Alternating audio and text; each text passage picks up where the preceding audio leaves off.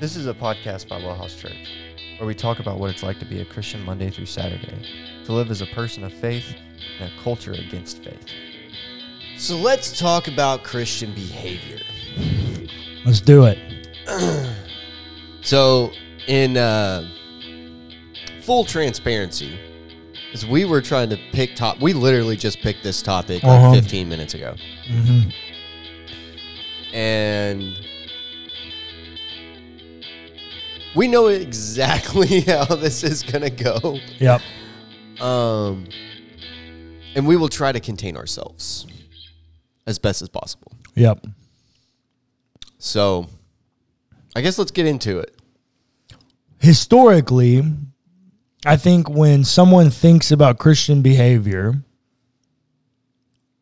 I have an image in my head of what picture I want them to make up. Like the average person on the street, when they wake up and they get asked, What is Christian behavior?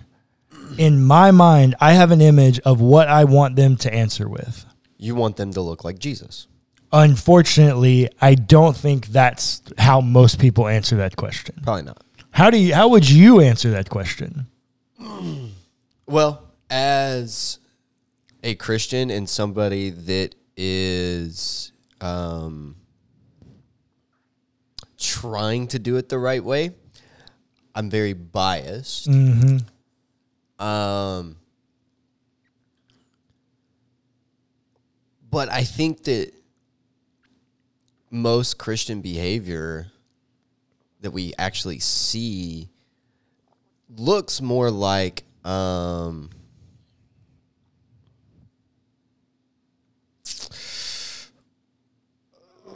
radical conservatism. Interesting. That's where your mind goes.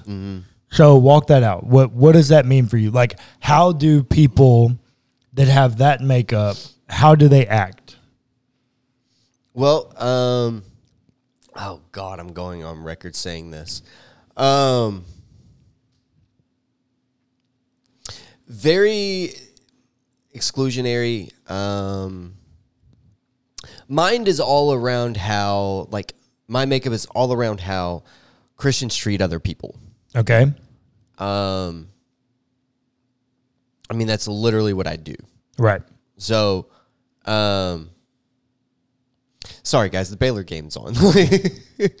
um, and and so based on that, whenever I think of radical conservatism, conservative that word, um, when I think about that in light of the Christian behavior, it's people that aren't wanting to make space for other people right? Yeah. Like the the the whole thing with Jesus in the temple with the whip and um that's what I see. And this is the only time we actually see Jesus get kind of violent. Yeah. Yeah. Yeah. yeah. Like he that's definitely the only time we ever see this. Jesus goes in and and it, in a righteous anger starts flipping tables. Yep. um, and scaring the crap out of people for good reason. They were excluding people from worship. And that is what I think Christian behavior looks like currently. I think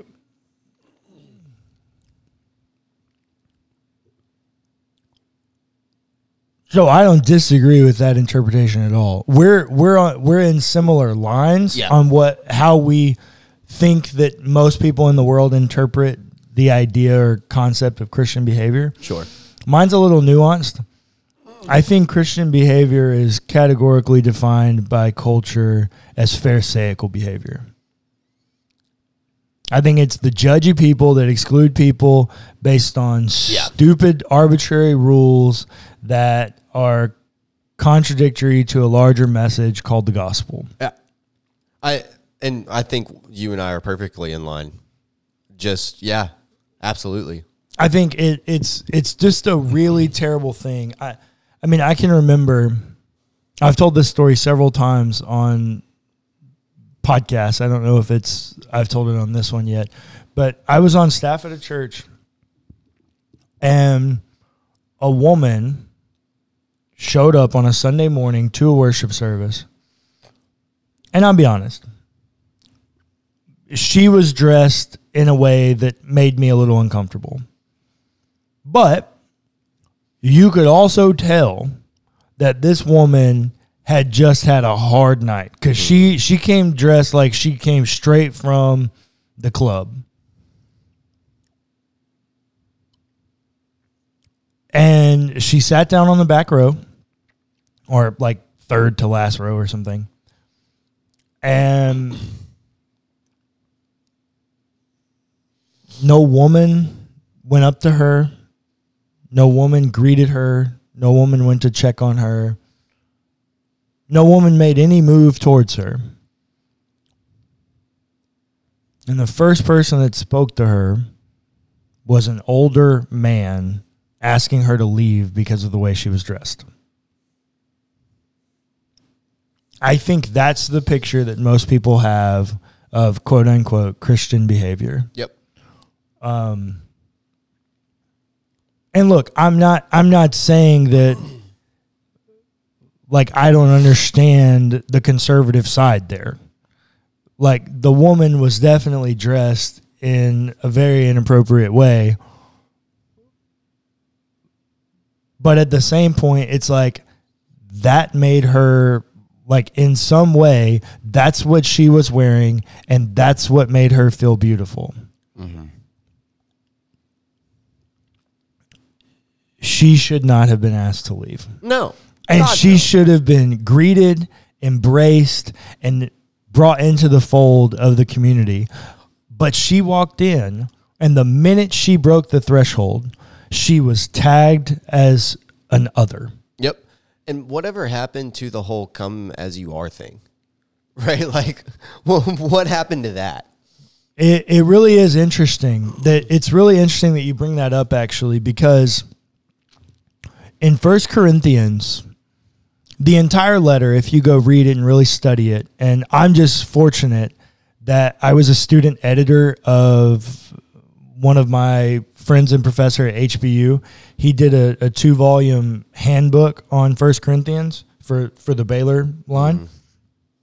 And so, and I was an uh, editor on it, and so a student editor. So I've like read First Corinthians backwards and forwards and all kinds of stuff. I know more about First Corinthians than I probably want to know in my lifetime. Okay. Um, the major problem in First Corinthians is a socioeconomic one. The people of power and wealth and fame are not making space for the average person in the worship gatherings. That's the major division. Now, there's also chapters five and six where there's like sexual charges Right. there and those kinds of things. But by and large, the major issue is that the wealthy and powerful are excluding the poor and vulnerable from the worship experience. And this is made evidence in chapter 10 around the Lord's Supper. Mm-hmm. The ancient house gathering of church operated according to a banquet schedule. Mm. The meal was served at three o'clock. Mm-hmm.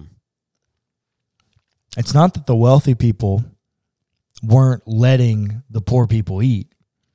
They'd built the system in a way that they were not even present when the meal was had Yeah. because they were still at work. Yeah, I, I think I remember us talking about this a while ago.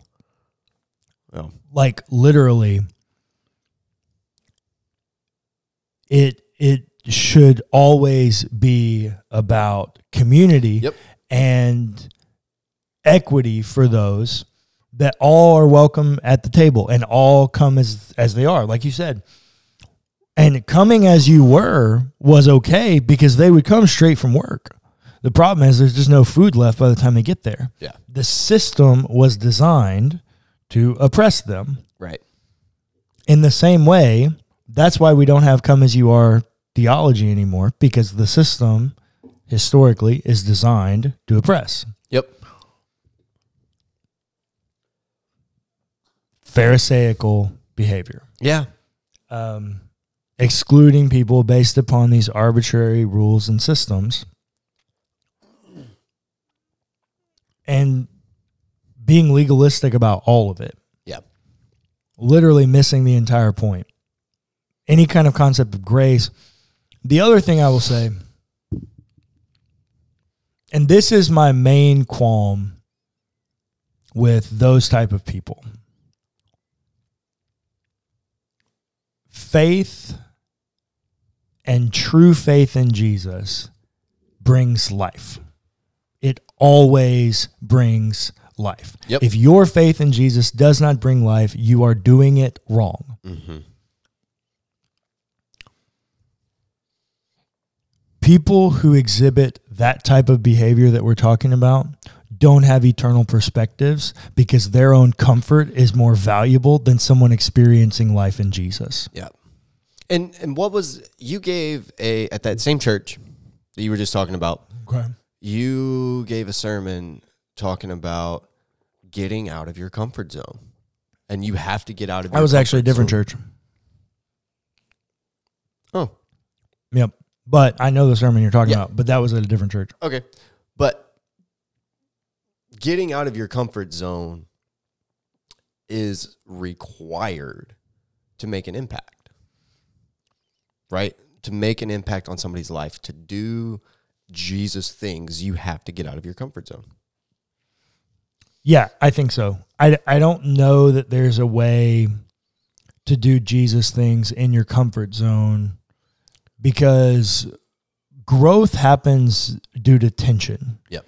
So think about your muscle. Why do you work out? To to be healthy, to be strong, to to increase your muscle strength. Well, what's literally happening in your muscle when you exercise or work out It's tearing the fibers. yeah, it's tension. Literally, tension strengthens us, tension grows us. And so, if you're living in your comfort zone, you're never being stretched, you're never being challenged, you're never growing. You're just continuing to exist in the same spot, Yeah. and you're not growing in your divine likeness Right. the goal of the Christian faith is to be more like God every day that I exist. Hmm. That tomorrow I'm going to be more like God than I was yesterday. And there will be seasons of life where life's hard and you don't look better today than you did three months ago.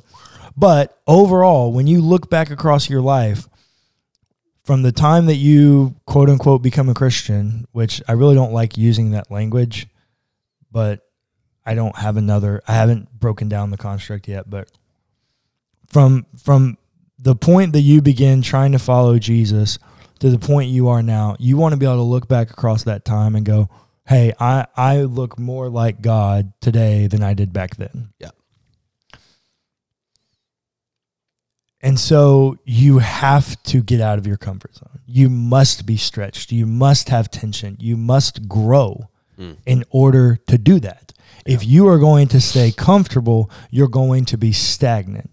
And this was a major thing in a lot of different cultures, but specifically in the Christian faith, by the time of the patriarchs, the first writers after the New Testament, you you couldn't baptize somebody in water that wasn't moving.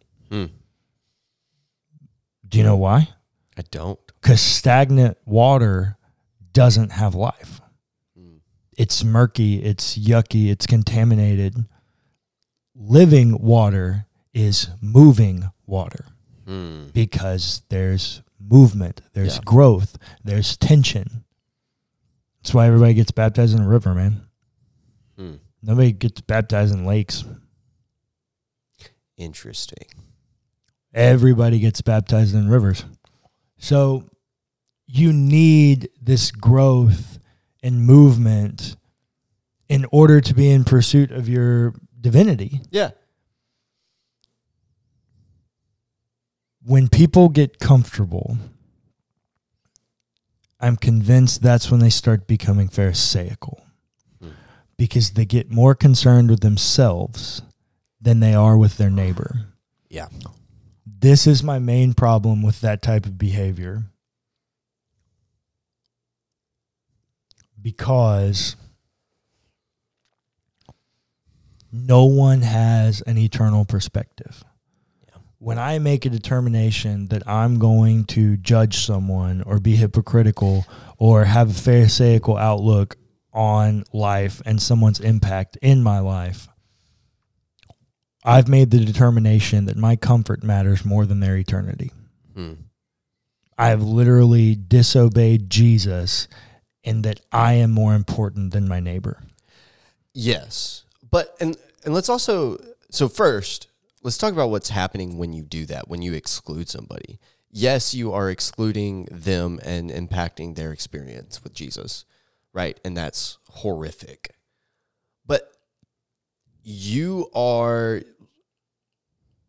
limiting the impact they're gonna ha- that they could have on your life, Mm-hmm. Right? You're limiting hundred the percent. the perspectives that they could bring in your situation.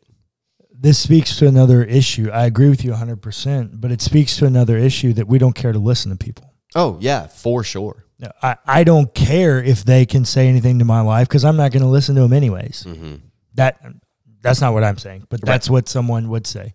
Um, and it's only when you begin listening to people and their stories that you begin to understand that every single person's individual experiences have something to give to you that you can learn from, Mm-hmm. that can stretch you, that can grow you. Yep. But you have to give them a voice.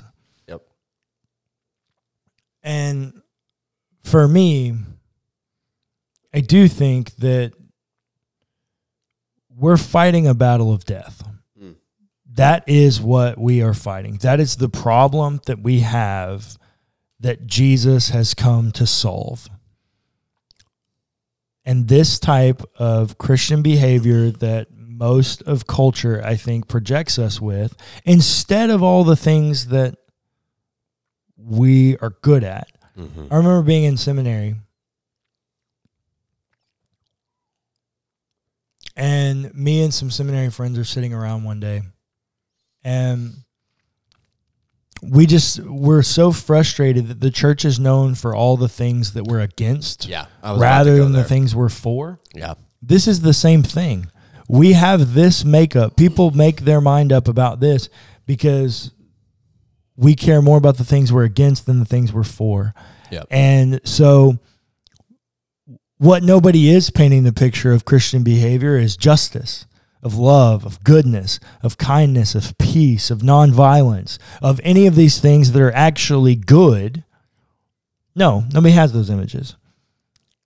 And the other thing that nobody has an image for, it, and I think it's because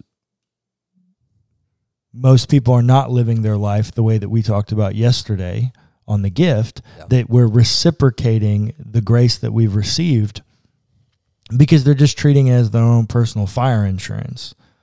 And so they're not they're not contributing to the war on death. We should have an eternal perspective that life and life abundance matters. Hmm. That that is the gift of Jesus and that's what he came for so that all might experience life in Jesus. Yeah. But we don't have an eternal perspective on life and so we're not making an impact on our war against death. So we take our own comfortability over as more valuable, more important than someone's experience of life. Mm-hmm. That cannot happen. Yeah. That's not Christian behavior.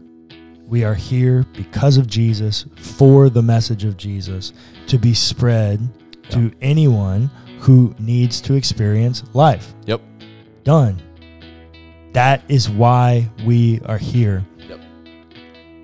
And we're not going to do it through Pharisaical behavior. No. We're not going to do it by caring more about ourselves than others.